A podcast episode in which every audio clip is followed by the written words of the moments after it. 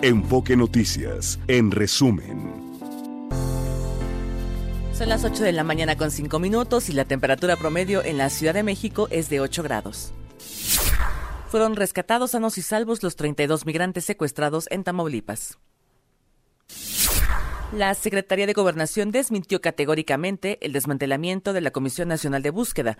Aclaró que cada año se llevan a cabo movimientos de personal para fortalecer a la institución y mejorar su desempeño.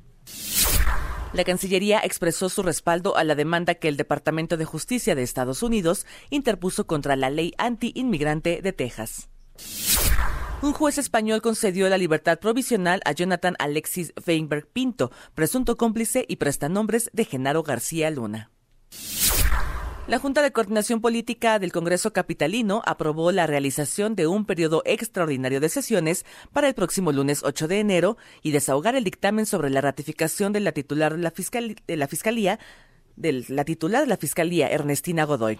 Al respecto de entrevista para Enfoque Noticias, Federico Doring, el ex coordinador del PAN en el Congreso de la Ciudad de México, afirmó que la primera sesión oficial será el 10 de enero y solo el Pleno puede modificar el calendario. Además, reiteró que su bancada no aprobará la ratificación de Ernestina Godoy. El calendario dice que nosotros, nuestra primera sesión es hasta el día 10. Ese calendario lo propuso Marta Ávila en diciembre, lo aprobó el Pleno y los únicos que pueden modificar ese calendario es el Pleno. Entonces es una morenada, es una, sí, es una es legislativa. De entrada todo lo que se decidiera ese día sería ilegal porque es una sesión ilegal y nosotros estamos en la espera de decidir qué medidas tomar. Ayer no participamos en la Junta porque aparte curioso son días eh, inhábiles, que la prioridad más grande ahorita es que no sea ratificada una señora que fabrica delitos, como en el caso de Alejandra Cuevas, que tiene funcionarios que se roban dinero a los ciudadanos. El INEGI informó que en diciembre se vendieron 142.659 vehículos en el país para dar un total anual de 1.361.433 automóviles. Así se superaron los niveles de venta prepandemia. En materia internacional, se elevó a 82 el número de muertos por el terremoto del lunes pasado en Japón. Hay 79 personas desaparecidas. De acuerdo con un reporte preliminar, el avión de la Guardia Costera de Japón, que chocó con un avión comercial el martes en el aeropuerto de Haneda, causando cinco muertos, no tenía permiso para entrar en la pista. Y por último, le informo que la justicia de Nueva York desclasificó documentos judiciales asociados al fallecido Jeffrey Epstein, acusado de encabezar una red de tráfico sexual de menores. En la lista aparecen los nombres de Bill Clinton, el príncipe Andrés y Stephen Hawking, entre otros. La temperatura promedio en la Ciudad de México es de 8 grados y ya son las 8 de la mañana con 8 minutos. Continuamos con más en Enfoque Noticias con Martín Carmona. Enfoque Noticias con Martín Carmona por Radio 1000 en el 1000 de AM y Stereo 100 100.1 de FM. Continuamos. Son ya las 8 de la mañana con 13 minutos. Estamos en pleno arranque de año, momento en el cual hay que revisar cómo está el tema del pago de las contribuciones, pero también no hay que olvidar que hay algunos descuentos que se pueden aprovechar. Está en la línea telefónica el tesorero de la Ciudad de México, Roberto Carlos Fernández. ¿Cómo está, tesorero? Muy buenos días. Hola, muy buenos días, Martín. Gracias por estar esta mañana. Cuéntele qué eh, nos ofrecen o qué le ofrecen justamente a los ciudadanos para que puedan reportarse puntualmente con sus pagos y aprovechar algunos descuentos por ahí, tesorero. Ah, mira, tenemos un descuento ya tradicional, son como siempre buenas noticias para los contribuyentes, el pago anticipado del predial. Si se paga el predial de manera anticipada el todo el año durante el mes de enero, hay un 8% de descuento. Si se llega a pagar este mismo en este mismo esquema, pero en el mes de febrero es el 5%. Este aplica para todo mundo, personas, empresas, todo mundo que tenga una cuenta catastral, que sea dueño de un predio y pague su predial, puede acceder a estos descuentos. También tenemos, eh, de hecho ya viene en la boleta y eh, se van a ver reflejados también en la página de internet de la Secretaría, www.finanzas.cdmx.gov.mx. No hay que hacer ningún trámite, ahí viene ya. No hay que hacer ni un solo trámite, ni un solo trámite se descarga la línea de captura o en cuanto llegue la boleta que ya están entregando desde hace unos días, ahí se va a ver ya reflejado el descuento. Tenemos también eh, descuentos y beneficios eh, fiscales para personas adultas mayores o en algún estado de vulnerabilidad, personas con discapacidad, eh, madres solteras, personas que tengan una pensión. Y eso consiste en que aquellos que tengan un inmueble menor a 2.4 millones de pesos de valor catastral, lo cual se puede ver en la boleta, tienen el beneficio de tener un, eh, una cuota mínima. Pagan la cuota más baja de predial bimestral, que son 62 pesos al bimestre. 62 eh, bimestrales, uy. Así es. Y, y aún así todavía le aplica el 8% si se paga todo en enero. De tal manera que es, eh, se suma muy bien esos, esos descuentos. En este caso me imagino que ahí sí hay que demostrar ¿no? que están condiciones de las cuales se ubican dentro de los parámetros señalados. Así es, nosotros ya tenemos registrado más de 90 mil personas, pero cada año se incorporan. Esas personas que se incorporan, los requisitos están en la página de la Secretaría de Finanzas o en su efecto pues pueden asistir a una eh, de las oficinas de la tesorería, tenemos más de 30 oficinas en toda la ciudad, pero estos también, si a este grupo de personas, si tienen eh, un inmueble con un valor mayor a 2.4 millones, les aplica un 30% de descuento. Y por si eso no fuera poco, en el tema de agua, a este mismo grupo de personas se les aplica un 50% de descuento en el pago de los derechos de agua bimestrales. Esto aplica durante todo el año. de tal manera que tenemos eso. No hay como que pretexto para no pagar los impuestos de manera puntual y pues para, para aprovechar además estos estímulos, ¿no? Sí, claro, y bueno, para acabar, si me lo permites, tenemos también el tema de la tenencia, que durante los primeros tres meses se otorga el subsidio. ¿Esto qué significa? Que no se paga la tenencia siempre y cuando se pague el refrendo. El refrendo son para este año 698 pesos. Tenemos todo el mes de enero, febrero, hasta el mes de marzo para poder obtener el subsidio. ¿Y a quién le aplica el subsidio? A personas físicas o morales sin fines de lucro que tengan eh, emplacados sus autos en la Ciudad de México y que cuyo y los autos tengan un valor ya depreciado, porque cada año le vamos quitando un poquito de valor, vamos depreciando los autos, menor, inferior a 250 mil pesos. Eso se puede también revisar muy sencillamente en la página de la Secretaría de Finanzas, en la parte de tenencia, ponen ustedes ahí la placa del vehículo y nos dice si eh, somos beneficiarios por el valor o por alguna consideración, o si nos falta algo que podemos corregir rápidamente, también nos lo dice. Claro, eh, entiendo que quizá no le corresponda a usted, pero este tema de la cifra de los 250 mil, hay quienes dicen que ya está superado, que ya no hay automóviles que cuesten ese, ese valor o que tengan ese valor. Tesorero, ¿en algún momento se podría pensar en ampliarlo para hacer más extensivo eh, esta protección, este apoyo en el caso de la tenencia? Pues eh, en el caso de la Ciudad de México, a diferencia de otros, por ejemplo, Estado de México y otros que cobran tenencia y tienen un subsidio, nosotros sí depreciamos el valor del vehículo. Ah, Es decir, un vehículo que en promedio esté entre 600 y 7 mil y 700 mil pesos, que son una buena cantidad, el grueso de los vehículos está en ese valor, al tercer o cuarto año, dependiendo si está más cercano a los 600 o más cercano a los 700, entre el tercer y cuarto año ya está obteniendo este este este beneficio de poder, insisto, no pagar la tenencia por obtener el subsidio y solamente pagar el refrendo. Claro, claro. Oiga, tesorero, ¿y cómo eh, con los datos que tiene históricos eh, el ciudadano sí aprovecha esto, sí va y paga sus impuestos? Es decir, el nivel de recaudación ah, va de acuerdo a las expectativas que ustedes tienen. Sí, te podría dar una cifra que es eh, bien importante. Arriba del 60% de todas las cuentas catastrales de la ciudad aprovechan el descuento de inicio de año. Y en cuanto al beneficio de los adultos mayores, estamos cerrando, cerramos el año pasado con un poquito más de 100 mil mil beneficios otorgados eh, a igual número de inmuebles es eh, algo que ayuda mucho a la gente. La gente aprovecha el tema de los descuentos porque pues financieramente ayuda mucho y aparte eh, para las personas físicas que tengan una tarjeta de crédito pueden, dependiendo de su banco, acceder a hacer el pago del predial con, con su tarjeta de crédito y acceder a pagarlo en meses sin intereses. Hay desde 6 hasta 18 meses dependiendo del banco. O sea que no hay forma de no cumplirlo y me imagino que si por ahí hay alguna persona que tenga arrastrando algunos adeudos, también se puede presentar ante la tesorería y, y buscar la forma en la cual resolverlos, ¿no? Siempre hay esta otra parte también de los de la tesorería de la Ciudad de México de decir, venga, vamos a arreglarnos si tiene algún pago pendiente por ahí que por algunas circunstancias haya ido acumulando, tesorero. Sí, por, por supuesto, nosotros estamos siempre abiertos a aquellas personas que tengan algún adeudo y ofrecemos alternativas de pagos en parcialidades, etcétera, lo que tengamos a disposición y que nos lo permita la ley y lo ofrecemos.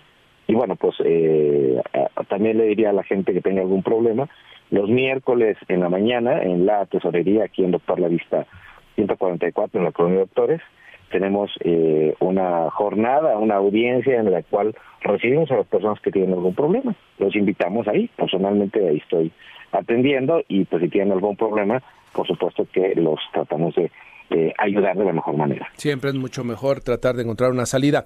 Ahora también, además de las ventajas que ya nos comentaba, de pago a meses sin intereses, de estímulos que dan los propios, los propios bancos o las empresas que emiten tarjetas, los lugares donde se puede pagar, ¿no? Ya son más de ocho mil, además de los 32 kioscos de la tesorería, que esos, pues ya a veces mucha gente no habla de los kioscos de la tesorería para mayor facilidad, o vía digital o vía los bancos van y hacen los pagos, tesorero. Sí, tenemos ya más de 8.800 puntos. Todos los bancos, cualquier banco que ustedes vean en la ciudad, pueden entrar ahí y pagar sus impuestos. Se puede hacer a través de la página de la Secretaría de Finanzas. Tenemos una aplicación para teléfonos inteligentes, se llama Tesorería CDMX. Y eh, las tiendas de conveniencia, todos los supermercados, eh, las tiendas departamentales, farmacias, eh, tenemos una red impresionante, insisto, más allá también de las todas las oficinas de la tesorería, los propios kioscos de la tesorería, los centros de servicio, etcétera, etcétera. Solamente para que al auditorio le quede mucho más claro y sobre todo porque a veces son adultos mayores los que se hacen responsable del pago de los impuestos.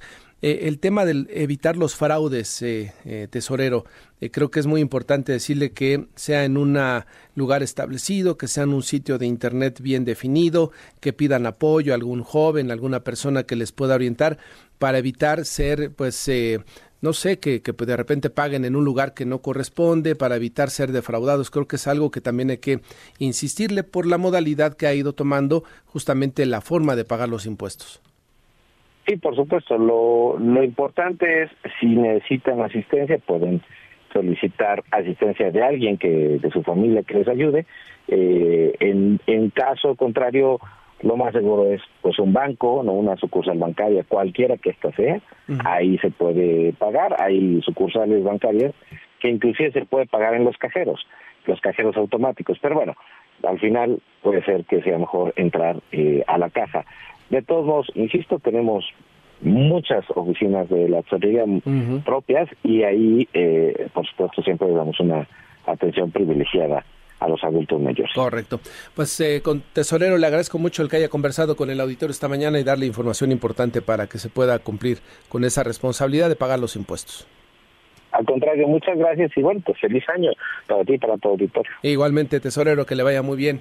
Muy buenos días, es eh, Roberto Carlos Fernández, el tesorero de la Ciudad de México. Ya escuchó usted los miércoles ahí en Doctor La Vista, en la sede central de la Tesorería. Atención personalizada si requiere atender algún asunto con el pago de los impuestos. Si le comentaba este tema de los fraudes que se vienen generando a través de Internet, principalmente porque la Policía Cibernética nos informó que durante el año pasado aquí en la Ciudad de México se evitaron más de 103 mil fraudes, ¿eh? más de 103 mil 768 fraudes eh, que pudieron haberse afectado a igual número de personas, víctimas en el patrimonio, su integridad física, es lo que nos reporta justamente la autoridad. La supervisión virtual que realiza en las denuncias presentadas por capitalinos permitió la intervención de las autoridades para que no se consumaran los delitos. En un recuerdo, recuento, perdón, en un recuento de acciones efectuadas por la Policía Cibernética de la Policía Capitalina, se detalla que vía telefónica se brindó atención a 30.293 personas y se respondieron a 73.845 solicitudes por correo electrónico. Así es que ojo con este tema, los delincuentes siguen en todo momento buscando la forma de eh, sorprenderlo, de quedarse con su dinero, de quedarse con su información bancaria, con los datos de su tarjeta para justamente cometer algún delito y me comentaban también que en el tema de los pasaportes se ha reactivado todo esto, Fabiola, recordarás que antes ponías en el Google pasaporte Ciudad de México y te aparecía un listado de eh, direcciones en las cuales supuestamente te podías meter. Después de un boom que tuvo todo ese fraude, se quitaron, pero me cuentan justamente hace unos días, una persona fue sorprendida, le robaron 10 mil pesos por el pago de pasaportes de manera fraudulenta justamente en una página disfrazada de la Secretaría de Relaciones Exteriores. Así es que hay que tener mucho cuidado con ese tema. La única página oficial es www.gov.mx diagonal SRE de Secretaría de Relaciones Exteriores Martín. Ahí viene todo lo relacionado con el trámite del pasaporte mexicano. Exactamente, para que usted lo tome en cuenta porque los fraudes han regresado con el tema de los pasaportes y es algo que no debemos de eh, pues descartar, además de que se han actualizado los precios de los mismos para este inicio de año, Fabiola. Así es, la cita es gratuita, como bien lo comentabas, y la página es citas.sre.gov.mx, pero también hay que recordar que el año pasado habilitaron un chat de WhatsApp, es el 55 893 24 827 son medios oficiales para usted para que usted pueda tramitar su cita. Y bien lo comentas Martín incrementó el costo del pasaporte 2024 para mayores de edad el de tres años costará este año 1.655 pesos, el de 6 años 2.250 y el de 10 años tendrá un costo de 3.940 pesos. Hay que cuidar entonces también dónde se ingresa para poder tramitar el pasaporte, porque pues además de que ya subieron de precio, imagínate que te defrauden, pues las cosas se complican más, ¿no? Hay que prestar atención, citas.sre.gov.mx. Son ya las 8 de la mañana con 27 minutos. Sergio Perdomo, adelante con tu información. Buenos días. Hola Martín Carmona, un saludo a la audiencia. Estamos a cinco meses, ¿cómo avanza el tiempo Martín? Estamos a menos de cinco meses de la elección federal, la más grande, más de 97 millones de electores a las urnas en este país. Y bueno, México puede estar tranquilo, el proceso electoral en marcha está garantizado, ofreció la nueva presidenta del Tribunal Electoral, Mónica Soto, y dijo que pone en prenda su imparcialidad, independencia y autonomía en la presidencial de este año. Así lo dijo les manifiesto que va en prenda mi imparcialidad, independencia y autonomía en mis decisiones, honrando toda la esencia de este órgano de justicia electoral. El, el, proceso electoral está plenamente garantizado. Al reconocer el trabajo de las mujeres en la administración pública, de Norma Piña, presidenta de la Suprema Corte, de la presidenta del INE, Guadalupe Tadei, presente en este evento, y de la presidenta de la Cámara de Diputados, Marcela Guerra Castillo, así como de las precandidatas a la presidencia, la magistrada del tribunal, Mónica Soto Fregoso, señaló que su cargo se debe a la lucha de las mujeres, al momento que anunció que esta presidencia no va a tolerar acto alguno de acoso o violencia que lesione a las mujeres y al personal que labora en esta institución. Recibió incluso aplausos. Así ocurrió. Primero es no cesar en mi esfuerzo cotidiano para construir armonía y unidad interna. También la aplicación de una política transversal con perspectiva de género a fin de garantizar la igualdad de condiciones entre mujeres y hombres en el ingreso y promoción de los cargos de la carrera judicial y administrativa. Esta presidencia no tolerará acto alguno de acoso o violencia que lesione la integridad física o psicológica de las mujeres y de todo el personal que labora en esta institución. Previo a esta sesión, Martín, no estuvieron en la ceremonia cívica del Tribunal Electoral el expresidente del Tribunal, Reyes Rodríguez Mondragón, hizo el vacío, también eh, no estuvo ahí Yanine Otálora Malasis. Ya más tarde hubo una sesión pública y se asistió la magistrada Yanine Otálora, pero el magistrado Reyes Rodríguez Mondragón no, su lugar estuvo vacío. Y bueno, el tribunal en esta sesión, Martín, confirmó la existencia de calumnia atribuida a la gobernadora de Campeche, Laida Sansores en contra del presidente del PRI, Alejandro Moreno. Lo llamó a Alito traidor a la patria en la reforma eléctrica, así también lo acusó de delitos que estuvieron falsos, que pues no los admitió el tribunal, son falsos como el robo, enriquecimiento ilícito, tráfico de influencias y amenazas. Así es de que la libró Alito, también MC la libró, que no realizó actos anticipados de campaña, y lo mismo el periodista, el senador Miguel Ángel Mancera, que en su aspiración por la presidencia también dijo el tribunal que no hay nada que hacer. Y bueno, hay unas candidaturas independientes, Martín, ya te puedo anticipar que en la boleta de este año no veremos a ningún candidato independiente, pues el recuento más reciente al corte de ayer muestra que ninguno de los ocho aspirantes alcanzará el mínimo requerido de apoyos, Martín. Eduardo Verástegui, el más alto, no llega ni al 15% de las firmas requeridas, así es de que le quedan tres días y pues no se ve ni por dónde. Y el exgobernador de Oaxaca, Ulises Ruiz, está menos eh, con el 7%, Martín, de las preferencias de las firmas, así es de que no tendremos, como te digo, ningún candidato a la presidencia de la República por la vía independiente. Martín, y te estoy escuchando con las preferencias de cómo van las encuestas por la presidencia de la República y mal y de malas la campaña de Xochitl. Resulta que el INE tiene la fiscalización ya en marcha y Xochitl Galvez, precandidata a la presidencia, Martín, ha gastado en lo que va de la precampaña más del doble de lo ejercido por su contrincante Claudia Sheinbaum. De acuerdo con datos de la Comisión de Rendición de Cuentas y Fiscalización del INE, con corte al 2 de enero, Martín, Xochitl Galvez reporta haber gastado 42 millones 923 mil pesos en su precampaña, mientras que Claudia Sheinbaum erogó apenas 17 millones 832 mil pesos. Hay una diferencia, Martín, de 25 millones de pesos entre Claudia Sheinbaum y, y es de que pues Xochitl algo tendrá que hacer porque está muy abajo en las preferencias y ha gastado el doble de la candidata oficialista Claudia Sheinbaum. ¿Es cuánto, Martín? Tendrá que haber explicaciones al respecto. Muy bien, Sergio, gracias y buenos días. Por nada, Martín, buenos días. Puntos suspensivos con Ruth Zabaleta. Ruth Zabaleta, ¿cómo te va? Muy buenos días. Feliz en 2024, Ruth. Querido Martín, sí, feliz en 2024 para Enfoque Radio, el equipo, para ti, para toda tu familia y para todos los radioescuchas que están en este momento dándose un tiempo para escuchar la radio. Y pues Martín terminó en la Cámara de Diputados, como escuchamos aquí el reporte en el día lunes, pues sin, sin haber cumplido con todo lo que tenían pendiente. Vimos en los medios de comunicación diferentes periódicos dieron cuenta cómo la Cámara de Diputados se quedó pues con 5.030 iniciativas sin resolver.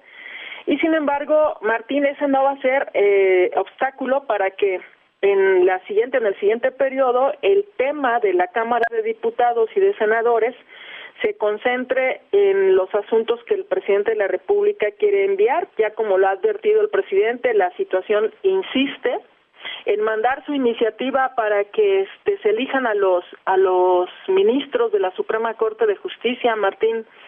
Fíjate, Martín, respecto a este tema, eh, hay países que han propuesto eh, la elección directa de los ministros y para quienes nos están escuchando específicamente hay un país en la región que lo hace, que es Bolivia. Sin embargo, Bolivia no ha logrado tener esa mayoría de votos necesarios para que la elección sea considerada válida para los este, ministros y ha, causado mucha inestabilidad y problemática en ese país que se quiera elegir de manera directa a los ministros. Pero hay otra situación aquí, este Martín, que me encontré con respecto a las propuestas de Claudia Sheinbaum. Claudia no está de acuerdo con López Obrador respecto a hacer elección directa de los ministros. Fíjate qué curioso, porque pensaríamos que la propuesta del presidente de la República, pues la iba a avalar así tal cual la candidata, y sin embargo estuve revisando y, y las cosas que propone son diferentes. Ella está proponiendo una elección indirecta de los de los ministros a partir de que se propongan candidatos en el Senado 10, en la Cámara de Diputados 10, y que se haga una regulación por medio del INE para que haya esta competencia electoral. Además, estos eh, candidatos no provendrían solamente de este de la carrera judicial, sino también de diferentes este digamos de la academia, de diferentes fuentes de la academia, de la carrera judicial, eh, de la función pública, este profesionistas que quisieran competir. Esto obviamente le resulta atractivo para ciertos actores que sienten que son excluidos de, de estas competencias y seguramente va a causar más eh, empatía que lo que ha propuesto el presidente de la República respecto a que se haga una elección directa totalmente, este Martín.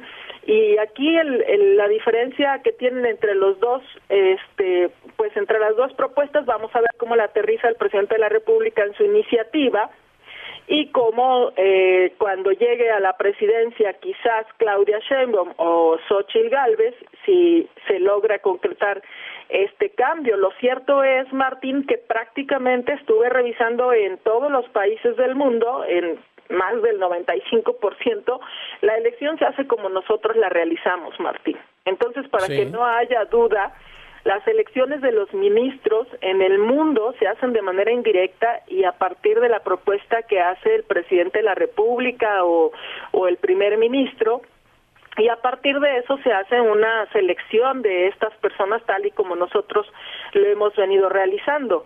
Entonces, bueno, pues Martín, vamos a ver qué, futuro le ves, qué futuro le ves, digo, obviamente los números en la Cámara de senadores o diputados no le darán para sacar en esta en esta legislatura, pero yo creo que el tema todos los días machacándose en la mañanera, machacándose en algún momento contra los eh, integrantes de la Corte, podría eh, de alguna manera, eh, Ruth, pues ir aflojando a la Corte o no sé cuál sea la intención del presidente en este tema.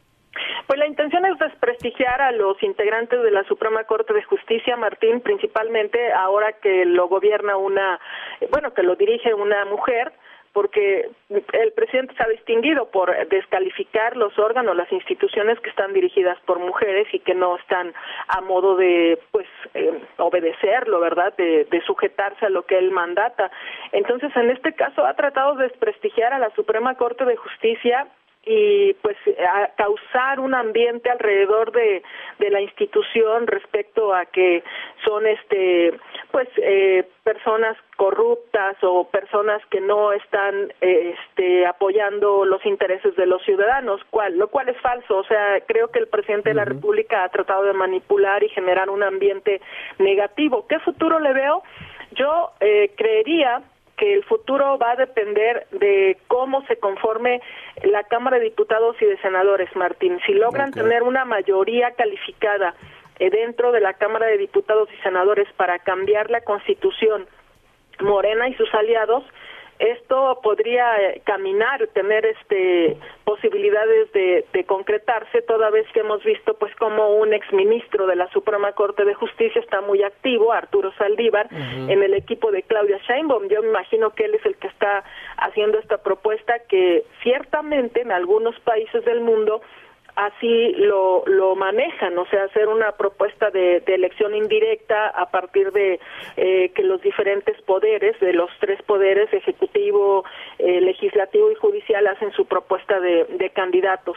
Sin embargo, Martín, nuestra cultura no es eh, una cultura en donde vayamos a, elegir a personas que tengan un perfil profesional que realmente vaya a tener certeza el Poder Judicial de que los ciudadanos opinemos quién va a ser el candidato. Eso por eso los partidos políticos proponen políticos, o sea, aquí en este caso me parece que sería un fracaso que estemos votando por eh, personajes que sean más populares para llegar a la Suprema Corte de Justicia. Imagínate si así las cosas eh, se señalan que están mal, que se desvía a veces, que no hay procuración de justicia, ¿cómo vamos a terminar con ministros que por la popularidad lleguen a, por el voto popular lleguen a, tener ese cargo.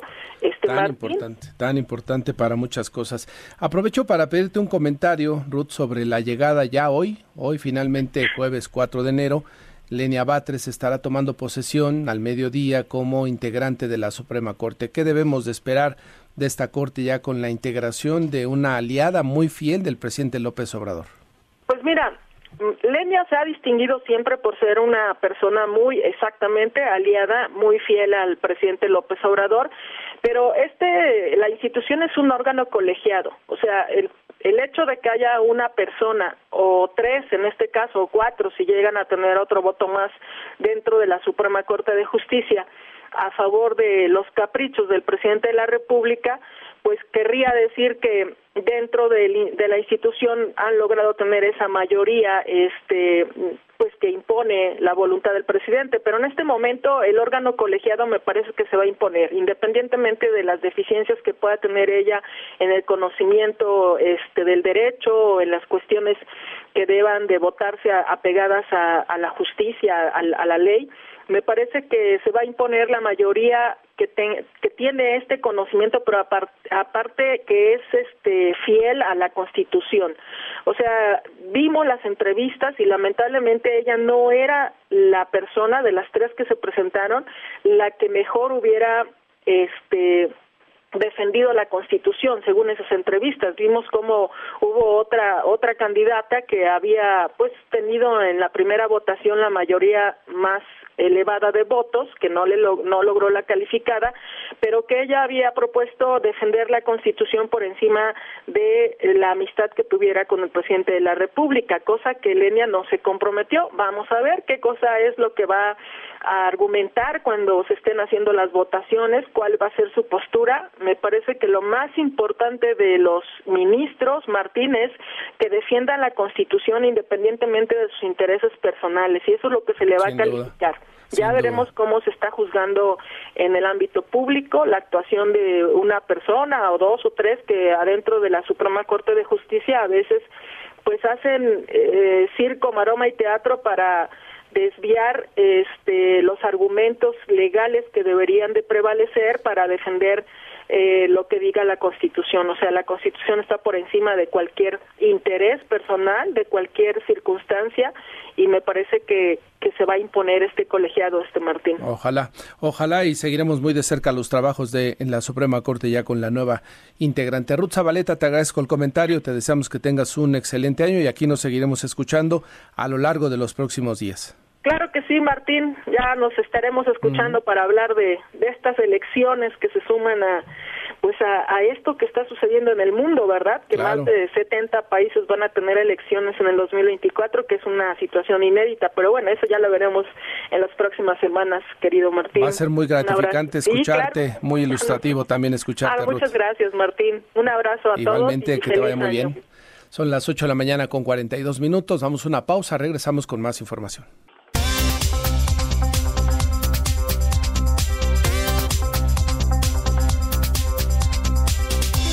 Son ya las 8 de la mañana con 46 minutos. Vamos a retomar el tema de la migración y la problemática que se genera alrededor de nuestro país y que afecta directamente a todos aquellos que buscando llegar a los Estados Unidos tienen que padecer una serie de problemas en nuestro país. Antes vamos con Ricardo Trejo porque nos tiene justamente información sobre el tema y las legislaciones que se han aplicado en los Estados Unidos. Te escuchamos, Ricardo. Buenos días.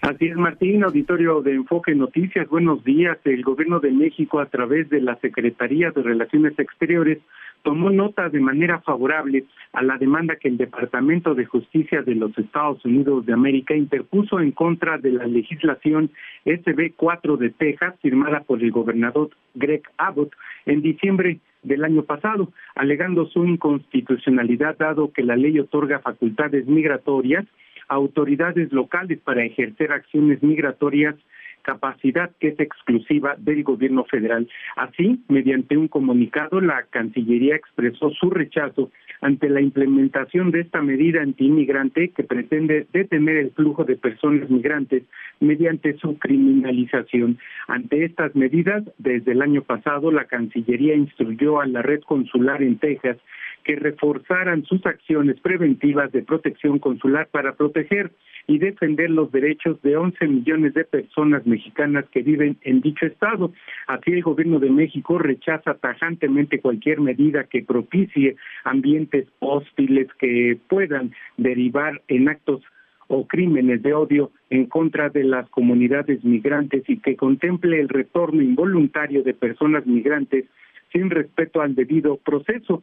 La Cancillería indica que dará seguimiento al proceso iniciado por el Departamento de Justicia estadounidense y seguirá brindando asistencia y protección consular oportuna, humana y digna, así lo resaltó la Secretaría de Relaciones Exteriores. Martín, por el momento el reporte para el auditorio de Enfoque Noticias. Bien, Ricardo, gracias por la información. Y quedamos al pendiente. Buen día, Martín. Buenos días y establezco contacto vía telefónica con la doctora Eunice Rendón. Ella es coordinadora de Agenda Migrante, consultora internacional en temas de seguridad y migración. Doctora, muy buenos días y feliz año.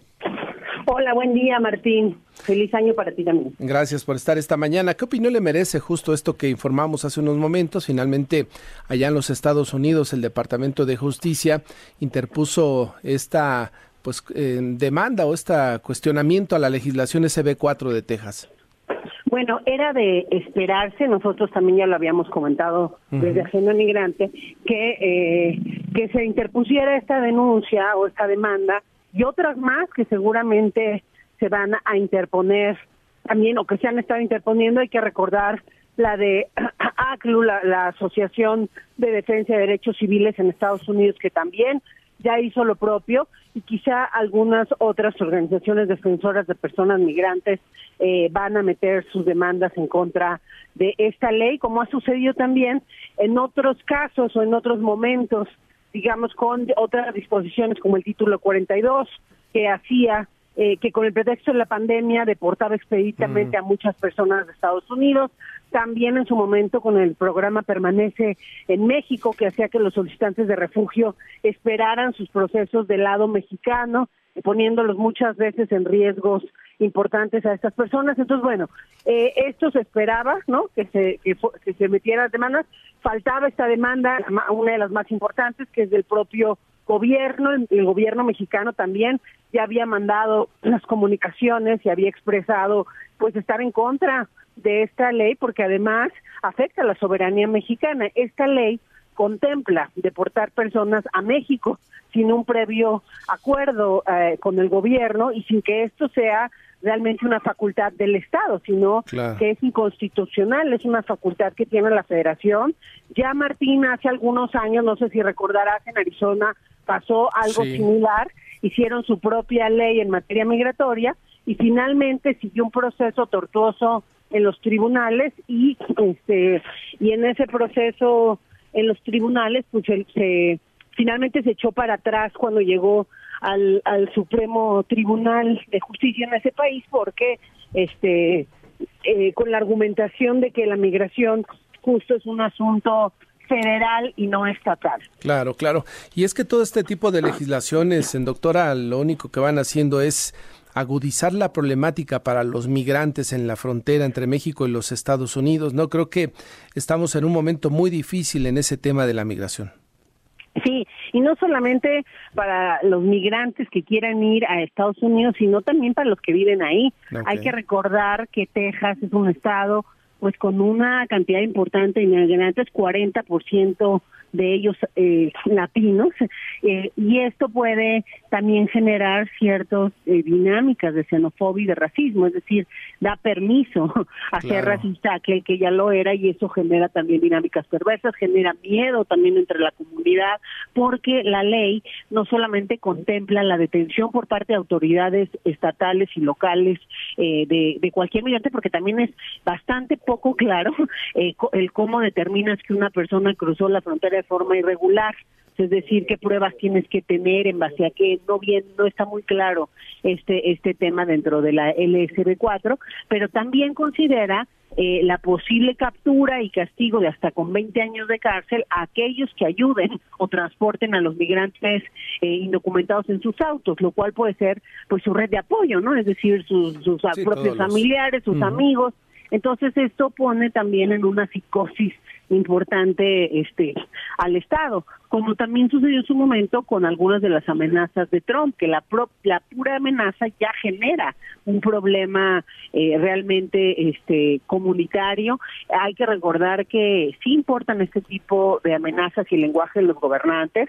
En la época de Trump crecieron 20% los crímenes de odio cometidos en contra de migrantes latinos, justo pues por esa permisividad que el discurso de este mandatario daba. Lamentablemente, lamentablemente seguiremos y estaremos muy atentos a ese tema porque en un proceso electoral en los Estados Unidos seguirá siendo la agenda migrante rehén de los eh, políticos y en este caso pues de Trump y todos los que lo acompañan. Aprovecho también para preguntarle ya de este lado de la frontera lo que pasó este fin de semana con estos 32 migrantes secuestrados allá en Tamaulipas, toda la problemática que se vive alrededor de eso. Nos decían desde la autoridad de, de la Secretaría de Seguridad Ciudadana que no necesariamente es una problemática el secuestro de manera constante, que son casos aislados.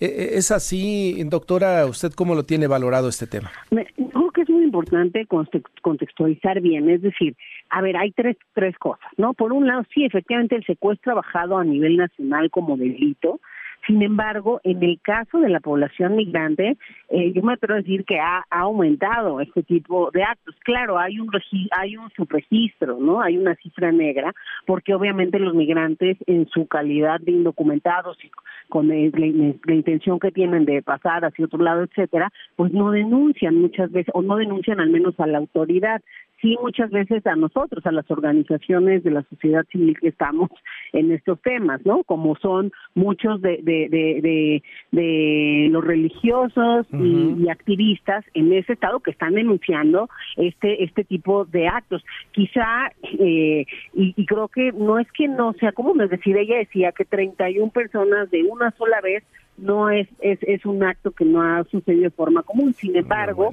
con que sea una persona, pues es muy importante. Y diario, al menos, hay una, dos o grupos de hasta cinco personas que sí desaparecen, son secuestradas o eh, pues mermadas de alguna forma en este estado. Tamaulipas se ha vuelto un foco rojo importante en el tema migrante. Las personas, nosotros conocemos a muchos de los que trabajan en este tema porque forman parte de la coalición y realmente tienen temor. Yo estuve ahí hace algunos meses y lo que más puedo sentir es miedo de las personas que trabajan en estos temas porque pues el cártel está realmente apoderado de, de, de muchas de las de las zonas de la vigilancia, tiene halconcitos en las estaciones de autobuses en algunos de los puntos como Nuevo Laredo, en fin, entonces realmente es, es una cuestión crítica, qué bueno que hayan rescatado estas 31 personas con vida, que las hayan rescatado y que estén ya en revisiones y que puedan pronto, pues este, ahora sí que volver a, a, ver a sus familias o contactarse con ellas,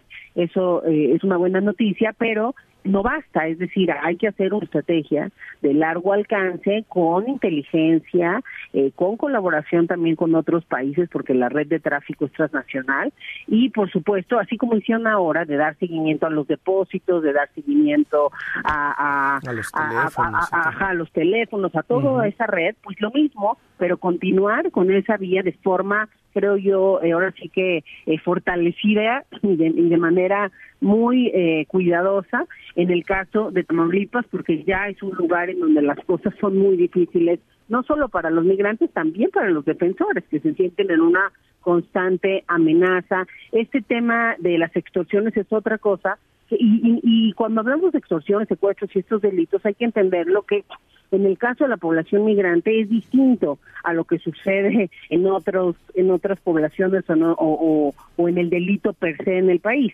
Eh, en el caso de la población migrante, la extorsión ha sido también uno de los delitos que más ha incrementado e incluso los hacen pasar como remesas a veces. o sea, les piden eh, recursos a las familias una vez que ya llegan cerca de la frontera y se los depositan como si fuera una remesa o incluso por casas remesadoras y bueno, eso creo que también tiene que ser investigado y frenado por la autoridad. La reciente reunión la semana pasada aquí en México, en Palacio Nacional, que vinieron funcionarios de alto nivel de los Estados Unidos, justamente porque estaba en camino una caravana que iba, que venía del sureste hacia la frontera norte, se detuvo, se les dijo que les van a dar documentos.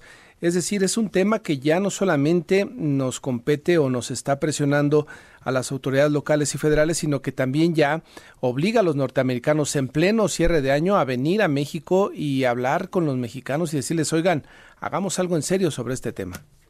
Mira, yo creo que ahí es un tema de presión estadounidense eh, por un problema político o de o de cara a las elecciones en 2024 en ese país. Es decir, esa visita es más una necesidad política que otra cosa desde mi perspectiva, mm. porque eh, los republicanos han presionado de forma constante al gobierno de Biden, de hecho tanto que él ha ido, ido cambiando también su discurso, ¿no? Con el tema migratorio y bueno, hace poco, hace una semana, se tuvo que sentar con los republicanos para negociar los presupuestos de Ucrania e Israel y ahí el tema migratorio fue la principal moneda de cambio. Entonces yo creo que las cosas no tienden más que a ponerse más difíciles, es decir, Estados Unidos va a presionar más para esta, este, este tema en nuestro país.